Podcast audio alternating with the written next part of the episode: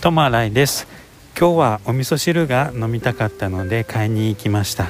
でも行ったらそのお店が閉まってました。この前23日も前にも行ってみたんですけどその時も閉まっておりました。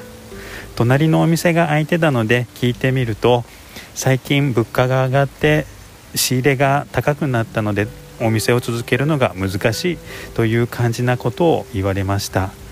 それでいつ今度開くかっていうのもまだ分かんないとその隣のお店の人が教えてくれました最近本当に物価が上がっているのでこのようなことが起こってしまうんでしょうね。